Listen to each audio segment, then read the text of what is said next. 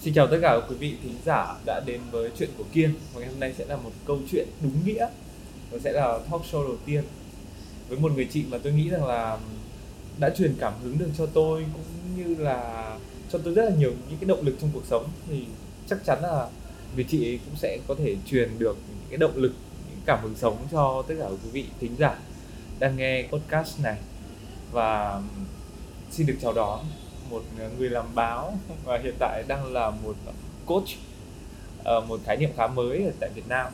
Chị Hà Thư cảm ơn Kiên. Trời ơi cảm ơn lời giới thiệu rất là ngọt ngào của Kiên. Làm chị rất là xúc động. Chị có cảm thấy rằng là khi mà có một cái thiết bị thu âm thì câu chuyện của mình nó trở nên khách sáo hơn đấy chị thì cảm thấy bình thường. Bởi vì chị nghĩ là có lẽ nó cũng là cái cảm quan của, của người làm báo ấy.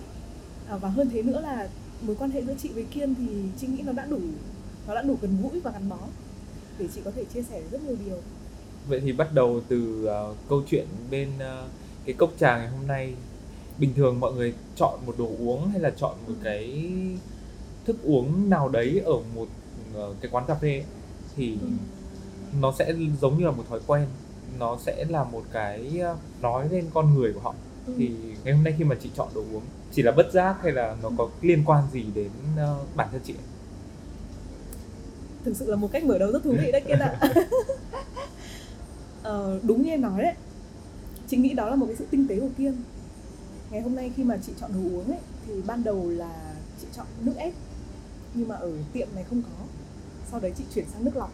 Thì ở tiệm này cũng không có luôn thế là chị phải nhìn một loạt danh sách và chọn một cái món trà mà nó nó thanh nhất. Nó thanh và nó đơn giản nhất. Ừ. đó là trà trà hoa hồng. Chị nghĩ nó cũng lột tả một phần tính cách của chị. Đấy là sự đơn giản. Ừ, sự đơn giản. Ngoài ra thì ờ, các đồ uống và đồ ăn ấy chị cũng thường hướng đến ờ, những thứ mà nó nó là nguyên chất nhất ấy để tốt cho sức khỏe. Có nghĩa là chị là một người theo cái khái niệm mà nhiều người hay nói là một người rất là đơn thuần ừ.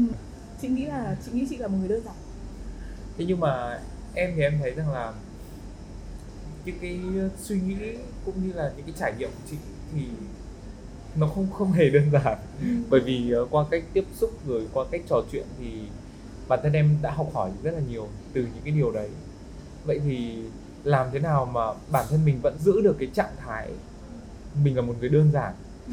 không suy nghĩ nhiều. Nhưng mà bên cạnh đấy thì mình vẫn có thể tiếp thu được ừ, những cái vốn kiến thức ừ. mới cũng như là mình có thể truyền được những cái điều đấy cho những người khác. Bởi vì là khi mà mình tiếp thu quá nhiều cuộc sống của mình thì mình bỗng nhiên mình trở nên phức tạp. Với những cái con người mới những cái tính cách mới những câu chuyện mới thì nó vô tình thôi nó không phải là cố ý khiến cho mình trở nên phức tạp. Nhưng mà làm thế nào để chị giữ được cái sự đơn giản cho con người? Ừ, câu hỏi này đúng là lâu lắm rồi mình mới được hỏi một câu hỏi mà phải à, phải phải chăm trở một chút đấy khi mà gặp chị ấy, thì mọi người vẫn thường à, vẫn thường nói là ôi Hà Thư rất là mọi người hay dùng từ gọi là trong sáng. Nhưng mà sự thật là chị à, chị không thích từ đấy lắm bằng từ giản dị và đơn giản. Ừ, có lẽ là từ cái cách nhìn cuộc sống của mình ấy, lúc nào mình cũng mình cũng hướng nó đến một cái sự lạc quan. Và thú thực là chị à, chị rất là ít khi mà giận ai lâu hoặc là trong bất cứ một tình huống nào thì mình cũng cũng tìm ra cái cách giải quyết một cách nó tươi sáng nhất. Và không biết có phải là xuất phát từ à, từ cái suy nghĩ và cái lý do đấy không mà cuộc sống cho mình rất là nhiều những trải nghiệm, những bài học nó nó phức tạp. Hoặc có thể là vì mình làm báo nên mình được tiếp xúc với rất nhiều những tình huống, con người và những câu chuyện thì uh, buộc mình phải chăn trở và đồng điệu cùng với họ. Nhưng mà chị nghĩ rằng là hai cái này nó nó bổ sung cho nhau thay vì là là mình bị tác động qua lại. Có lẽ cũng cũng vì cái à, cái cái tư duy gốc như thế. Uh, nên là chị cảm thấy là cái việc mình chia sẻ cổ vũ động viên mọi người ấy, mình có thể làm tốt việc này. Quay trở lại với cái việc là cái mối quan hệ tác động qua lại với những cái người mà mình gặp gỡ từ những câu chuyện mình gặp trong cuộc sống ấy thì hầu hết những cái bạn mà chúng ta vẫn hay gọi là Gen Z à. các bạn rất dễ bị tác động bởi một cái vấn đề gì đó trong cuộc sống. Ừ. các bạn ấy dễ dàng than chán các bạn ấy dễ dàng than nản và rõ ràng là cái điều đấy là cái điều mà không hiếm thấy. Đặc biệt là trong cái uh, giai đoạn hiện nay khi mà covid giãn cách ấy, uh, em thì chưa khi nào mà em tiếp cận chị thư với cái uh, với cái cảm xúc là chán nản hay ừ. buồn bực cả ừ. làm cách nào để chị có thể ừ. luôn luôn cho mình một cái năng lượng tươi mới ừ. mỗi lần gặp lại có thể đem đến một cái nguồn năng lượng nó rất là khiến cho người khác cảm thấy tích cực thú thực là chị nghĩ phải đến 90% ờ, đấy mọi người khi mà gặp chị thì đều hỏi là Hà Thư có bao giờ buồn không? À, em có bao giờ bị rơi vào trạng thái stress một cách um, kinh khủng không? Mà chưa bao giờ chị hoặc là anh nhìn thấy em bị bế tắc như thế? Thì chị nghĩ là quả thực không không có một ai mà lúc nào cũng có thể vui được ấy. Chắc chắn là như thế.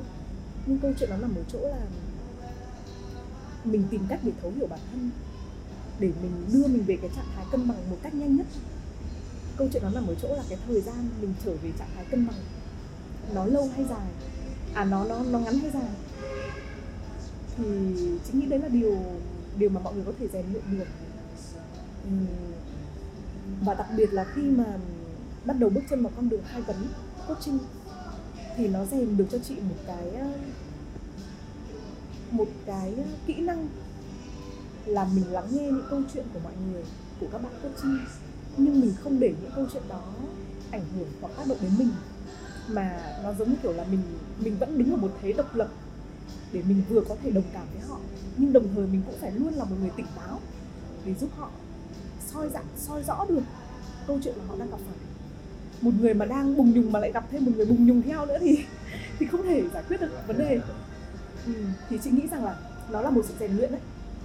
Như trước đây không phải không phải ngay từ đầu chị đã có được kỹ năng này đâu chị cứ nhớ mãi là ngày xưa khi mà còn là sinh viên uh, mình cũng, cũng cũng vì chắc là là vì một người uh, lắng nghe tốt chăng?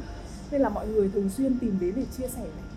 Và chị cứ nhớ mãi những cái cảm giác là mình có thể buồn cả tuần trời vì câu chuyện của của một người bạn của mình. Và sau đấy là mình cứ để cho thời gian nó nó nguôi đi nguôi đi thôi. Chứ mình không tìm cách để mình ờ, giúp mình thoát ra cũng như là giúp bạn mình thoát ra thì thực sự khi mà bước chân vào con đường khai vấn và trải qua cái, cái khoảng thời gian chị nghĩ là gặp gỡ tiếp xúc đặc biệt là làm báo thì nó rèn cho mình cái kỹ năng này một cách vững vàng hơn. Vậy thì có cái sự liên kết nào giữa cái công việc làm báo với cái công việc là một người khai vấn một người mà có thể gọi là một người mà chữa lành những cái vết thương tâm lý cho những người mà gặp những cái bế tắc trong cuộc sống nó thực sự là một mối quan hệ vô cùng tuyệt vời kia ạ và chị bắt đầu bước chân vào à, khai vấn đến nay là năm thứ hai rồi. Và trong vòng 2 năm đấy, khi nhìn lại cái hành trình làm báo, thì chị cảm thấy là mình được vun đắp các kỹ năng một cách à, để mình có thể lắng nghe được câu chuyện của những nhân vật của mình một cách sâu nhất. Bởi vì hai kỹ năng quan trọng nhất với một người khai vấn đó là kỹ năng lắng nghe và kỹ năng đặt câu hỏi thì đây lại là hai cái kỹ năng mà vô cùng quan trọng với một người làm báo. Nhưng nó có một cái điểm khác biệt là trước đây khi mình làm báo thì đôi khi mình chỉ đạt đến cái cấp độ lắng nghe thấp nhất thôi. Tức là nghe để lấy thông tin. Thậm chí đôi khi là mình mình nghe nhân vật đấy nhưng mà đầu đầu mình lại bay đi đâu ấy. Thì cái sự lắng nghe ở trong khai vấn nó nó bắt buộc phải là một sự lắng nghe ở cấp độ sâu nhất. Mình lắng nghe, mình không chỉ nghe những điều người ta nói mà mình còn phải cảm nhận, xem là cái trạng thái người ta nói ra cái điều đó, nó nó là cái gì. Rồi mình quan sát, giống như kiểu là lắng nghe bằng cả trái tim. Và mình rèn được cho mình một thứ gọi là sự hiện diện, sự hiện diện và tập trung một cách trọn vẹn cùng với đối phương của mình. Thì đấy là cái kỹ năng mà chị cảm thấy nó nó là tiên quyết để giúp mình có thể lắng nghe được các câu chuyện của nhân vật một cách trọn vẹn nhất. Và kỹ năng thứ hai là kỹ năng đặt câu hỏi như trước đây với ờ, với những người làm báo thì làm báo là mang tính phản biện mà. Lúc nào trong đầu mình cũng sẽ phải có một cái tư duy là à khi mà họ trả lời một câu hỏi gì đấy là mình sẽ mình sẽ phải nghĩ ngay trong đầu là là ở cái này nó có đúng hay không?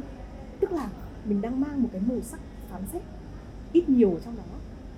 Thế thì khi mà chị uh, bước chân vào ngành khai vấn thì cái cách mà mình đặt câu hỏi nó sẽ vẫn là sự khai thác thông tin nhưng nó không có màu sắc phán xét ở trong đó.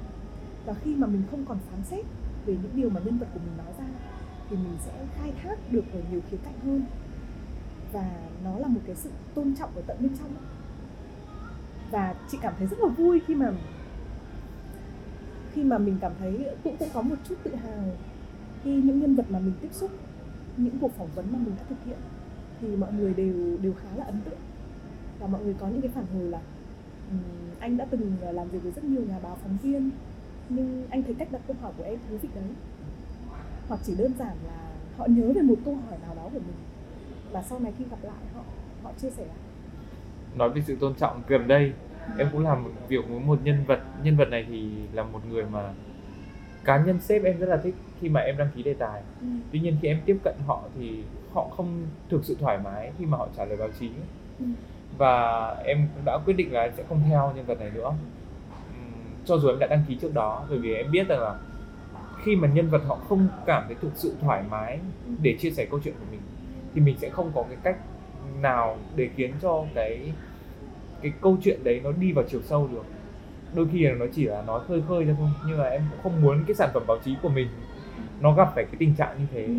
mà khi mà mình đã khai thác một ai đấy mình muốn khai thác đến tầng sâu nhất ừ. cũng như là cái sức nặng câu chuyện của họ có thể ảnh hưởng ừ. đến người xem thì đấy cũng là một cái cách mà em nghĩ rằng là nhiều phóng viên hiện nay mọi người lại chủ yếu là phải cố gắng mời họ bằng được sau đó họ nể quá họ họ nhận lời ừ. nhưng mà câu chuyện đấy thì nó lại không đủ sức nặng ừ.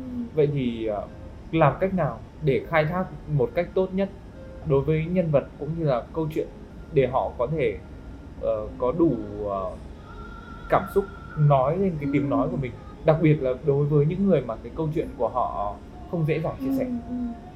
Ờ, câu hỏi này của kiên làm cho chị nhớ lại uh, những um, những nhân vật những nhân vật phỏng vấn khó nhằn mà chị đã từng từng được trải nghiệm ấy. và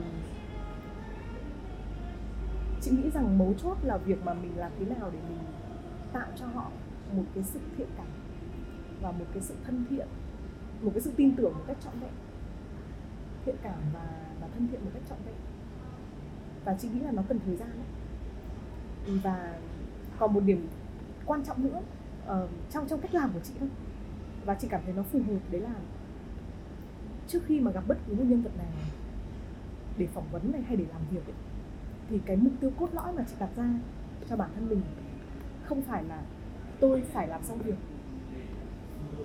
mà chị ưa thích cái cái trải nghiệm mà mình được chuyện trò mình được lắng nghe cùng với họ. Thế nên ờ, ngày xưa khi mà đi còn còn còn làm uh, truyền hình ở báo nhân dân ấy thì đã từng có những anh quay phim phàn nàn phản ánh lại với chị là anh không hiểu tại sao em lại có thể phỏng vấn được đến một tiếng tức là mình dành cái thời lượng mình phỏng vấn nó nhiều quá.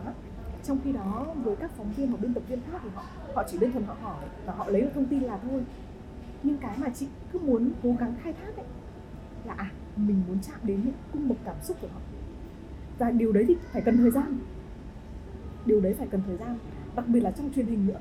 Ví dụ là đi phỏng vấn báo điện tử này hoặc là báo giấy này, thì thì mình có thể làm điều đấy một cách dễ dàng. Cái thời gian mình dành cho họ. Nhưng mà khi đã xuất hiện máy quay, xuất hiện mic phỏng vấn, thì với những người không chuyên, thì họ sẽ họ sẽ cần một cái khoảng thời gian để để họ làm quen với những việc đó và đấy là lý do mà khi bắt đầu dơ mic lên để phỏng vấn, thì bao giờ chị cũng tạo ra một cái bối cảnh để cho họ cảm thấy là à họ đủ an toàn, họ đủ gần gũi với mình. Và đấy là lý do vì sao mà mà phỏng vấn với chị cần rất nhiều thời gian. Và sự thật là chị cảm thấy rất rất yêu thích cái đó và nó mang lại cho mình những cái kết quả chị nghĩ là ngoài năng lượng và tạo nên cái sự khác biệt. Với em thực sự là trong báo chí kỹ năng phỏng vấn là một cái kỹ năng khó nhất. Để người ta nói thì không không phải là chuyện khó. Thế nhưng mà để khai thác được gì ở người ta nó lại là một câu chuyện khác. Bên cạnh đấy, em cũng là một người mà rất hay bị quay phim phàn nàn về chuyện là tại sao lại ngồi lâu thế? Nhưng em không muốn là một phóng viên cắt lời nhân vật khi mà họ đang thực sự muốn chia sẻ. Bởi vì mình đến với mong cầu là họ chia sẻ cho mình nghe, chứ không phải với tâm thế là mình đi làm được việc của mình nếu như mà chỉ đi làm được việc thôi thì sẽ không bao giờ có một cái sản phẩm tốt. Tại sao chị lại quyết định trở thành một coach? Chị nghĩ để trả lời được câu hỏi này ấy, thì nó là cả một hành trình rất dài. Mà chính bản thân chị khi mà bắt đầu biết đến khái niệm là a à, trên thế giới và ở Việt Nam có một cái ngành gọi là ngành khai vấn. Nó khác với tâm lý học nó khác với bác bác sĩ tâm lý. À, thì ờ, thì chị mới cảm thấy là ôi nó thực sự là thứ mà mình cần nó thực sự là cái con đường mà mình muốn hướng đến. Thế thì ờ, để nói một cách rõ ràng hơn ấy, thì coaching khai vấn nó khác với lĩnh vực tâm lý hay là bác sĩ tâm lý ở chỗ là đơn thuần một người coach chỉ đặt ra câu hỏi cho coachee của mình thôi mà không đưa ra lời khuyên à, không đưa ra các liệu trình điều trị giống như là bác sĩ tâm lý. Và chị luôn luôn tin rằng là tất cả những câu trả lời của mọi người nó đều nằm ở trong họ chỉ là họ có đủ thời gian tĩnh lặng này để ờ, ngồi suy ngẫm về nó một cách rõ ràng hay không? Chính vì vậy mà những khách hàng, gọi là những khách hàng đi, các bạn coachee sẽ không phải là những người mà mắc bệnh, sẽ không phải là những người mà họ bị trầm cảm hay là những người mà cần phải điều trị. Họ là những người hoàn toàn bình thường và họ tìm đến mình bởi vì là họ đang có những cái khúc mắc ở trong tâm lý mà họ cần được giải tỏa chỉ là họ chưa rõ ràng ở thời điểm đấy thôi. Thế thì có hai điểm mà chị vô cùng yêu thích với nghề khai vấn đấy là, thứ nhất là không đưa ra lời khuyên. Vì không biết, không không không biết có lẽ, chị nghĩ là có lẽ là vì xuất phát từ từ việc mình làm báo mình luôn luôn tôn trọng những cái gì mà nó đang nó đang hiện diện và nó là cái bản chất của nó. Nên nên chị không thích đưa ra lời khuyên cho bất cứ ai. Và cái thứ hai nữa là chị cảm thấy rằng là những người mà họ đang có những tâm sự thì họ thực sự cần được giải tỏa. Và và mình rất thương ấy. Và, và mình rất thương họ khi mà họ bị rơi vào trạng thái bế tắc. Bởi vì à, mình cũng đã từng trải qua những cái khoảnh khắc như thế. Những cái khoảng thời gian à, rất dài với những trăn trở suy tư ở bên trong mình về mặt cảm xúc mà mình không có ai chia sẻ. Thì cho đến khi mà biết đến khái niệm khai vấn thì chị giống như kiểu là một sự vỡ hòa ấy là à chính xác đây là một cái ngành mà mình rất yêu thích chứ không phải là bác sĩ tâm lý hay là một nhà tư vấn mà chỉ đơn thuần là một người đồng hành ở bên cạnh một người để lắng nghe để chuyện trò và chia sẻ giúp cái người đó sáng tỏ ra những điều mà họ đang chăn trở nó là một cái quá trình mà cả hai người đều đồng sáng tạo giúp đỡ nhau cởi những cái nút thắt ừ. trong tâm lý đúng không? Đúng và tuyệt vời lắm. Bọn chị có một cái câu gọi là, một câu nói mà nó rất chạm đến chị của thầy giáo chị, đấy là một người khi mà bước chân vào vào vào nghề khai vấn và lựa chọn việc có thể đi chia sẻ với người khác thì bản thân họ phải là một người rất dũng cảm. Họ phải đối mặt với những, dùng dùng một từ gọi là nỗi đau, những nỗi đau, những tổn thương ở trong quá khứ mà họ đã trải qua, để họ không chỉ nhìn nhận lại chính con người của mình mà họ còn có thể chia sẻ với người khác bởi vì chúng ta không thể chúng ta không thể cho người khác thứ mà mình không có được cũng giống như kiểu là uh, chị đi lắng nghe chia sẻ với mọi người thì mình không thể dùng những lý thuyết mà mình chưa trải qua để làm điều đó bởi vì nó sẽ không sâu ừ. thực ra là cái nghề gì người ta cũng hay nói rằng không ít thì nhiều nó cũng vận vào người ừ. chị có cái khoảnh khắc nào chị cảm thấy rằng là cái cái công việc đấy nó vận một cái phần gì nó không được tích cực lắm vào bản thân chị hay không chị nghĩ là không. Bởi vì như chị uh, chia sẻ với kiên từ lúc đầu đấy là để mình có thể làm tốt công việc này thì đầu tiên mình phải rèn cho mình một cái kỹ năng lắng nghe nhưng không bị ảnh hưởng và tác động bởi câu chuyện của người đối diện. Bởi vì mình luôn luôn phải giữ một cái tâm thế tỉnh táo. Một người đã dối rồi mà mình lại dối theo thì thì thì đâu thể giúp được họ. Khi mà người ta chia sẻ câu chuyện người ta với mình thì câu chuyện của mình thì mình sẽ chia sẻ với ai một câu hỏi rất thú vị. Chính bởi thế mà một người coach hơn bất cứ ai là người mà cần phải trang bị cho mình những người coach khác nữa gọi là super coach. Ừ. vì thế mà chị cảm thấy rất là rất là tuyệt vời khi mà bắt đầu bước chân vào nghề khai vấn. Thì mình có những đồng nghiệp có thầy giáo có các chị đi trước. Và cứ mỗi lần mà mình cảm thấy là ừ, mình cần phải được giải tỏa thì mình lại có họ đồng hành bên cạnh là điều cần thiết để mình chăm sóc cái tinh thần của mình có khi nào chị gặp những người mà không hẳn là những cái người mà mình phải bỏ ra cái chi phí hay là đầu tư uh, chỉ là những cái người mà mình gặp uh, họ truyền cho mình những cái động lực sống hay không ừ. thay vì việc là mình luôn phải đi tìm một người truy vấn mình tham ừ. vấn mình uh, thì mình sẽ tìm đến những cái người bạn ừ. hay là những cái người mà họ có thể giúp đỡ mình trong cuộc sống? Chỉ có những cái người bạn như thế? Ừ, có chứ. Thậm chí là là rất nhiều nhóm. Ừ. Ừ, rất nhiều nhóm mà mỗi nhóm sẽ là một cái tính chất khác nhau và họ sẽ mang đến cho mình những những cái sự bù đắp ở từng khía cạnh khác nhau. À, chị có những người đồng nghiệp rất là trí cốt ở trong công việc này và mình chỉ có thể chia sẻ được những chăn trở suy tư của mình về công việc với họ thôi. À, chị có những ờ, bạn à, chia sẻ về thói quen đọc sách này có những người bạn chia sẻ về thói quen cái cái thói quen thiền. Hoặc là có những bạn thì lại chia sẻ về việc là mình thích đi thư giãn nghỉ ngơi ở những không gian tĩnh lặng. Rồi thậm chí là có cả những bạn nhậu nữa. Những bạn nhậu.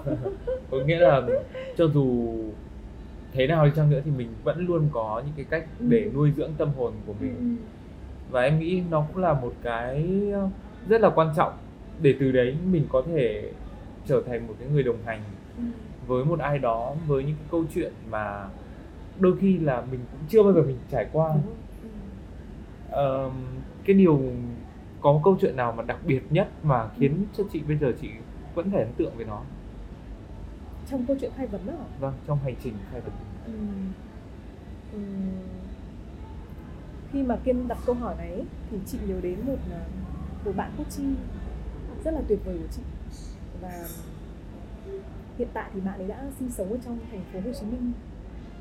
À, sau khi mà chị và người bạn này à, trải qua một lộ trình khai vấn thì mình nhìn thấy được những cái sự thay đổi một cách à, rất là tuyệt vời từ bạn ấy.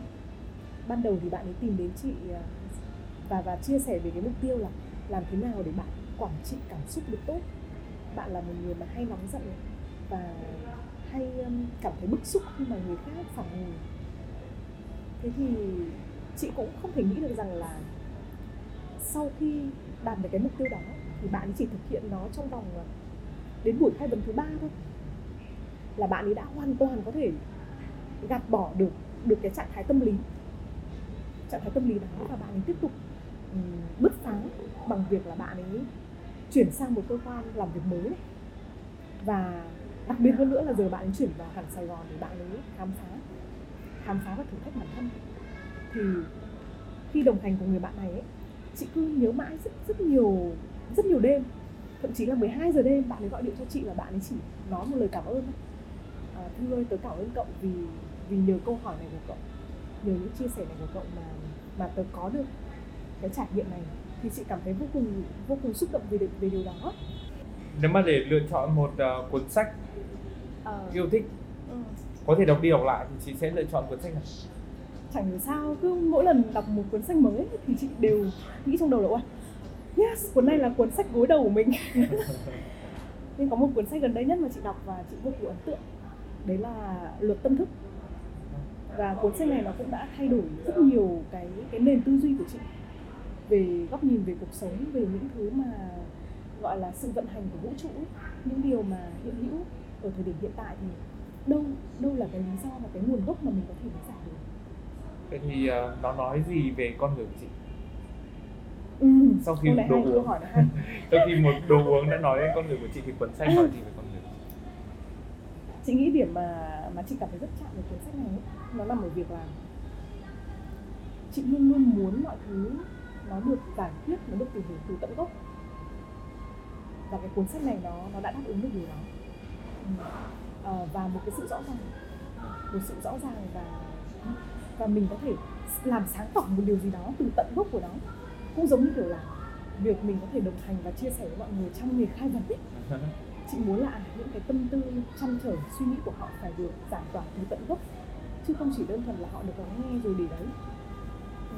đây cũng là một cái gợi ý rất là hay cho các thính giả nếu như mà muốn tìm cho mình một cuốn sách gối đầu giường okay. rất là cảm ơn chị Thư đã nhận lời cảm ơn để uh, tham gia cái uh, podcast của em ngày hôm nay và hy vọng rằng là các thính giả có thể cảm nhận được điều gì đó từ những chia sẻ của chị Thư Ok. và chúc cho chị Thư sẽ luôn luôn thành công cũng như là hạnh phúc trên con đường mà mình đã lựa chọn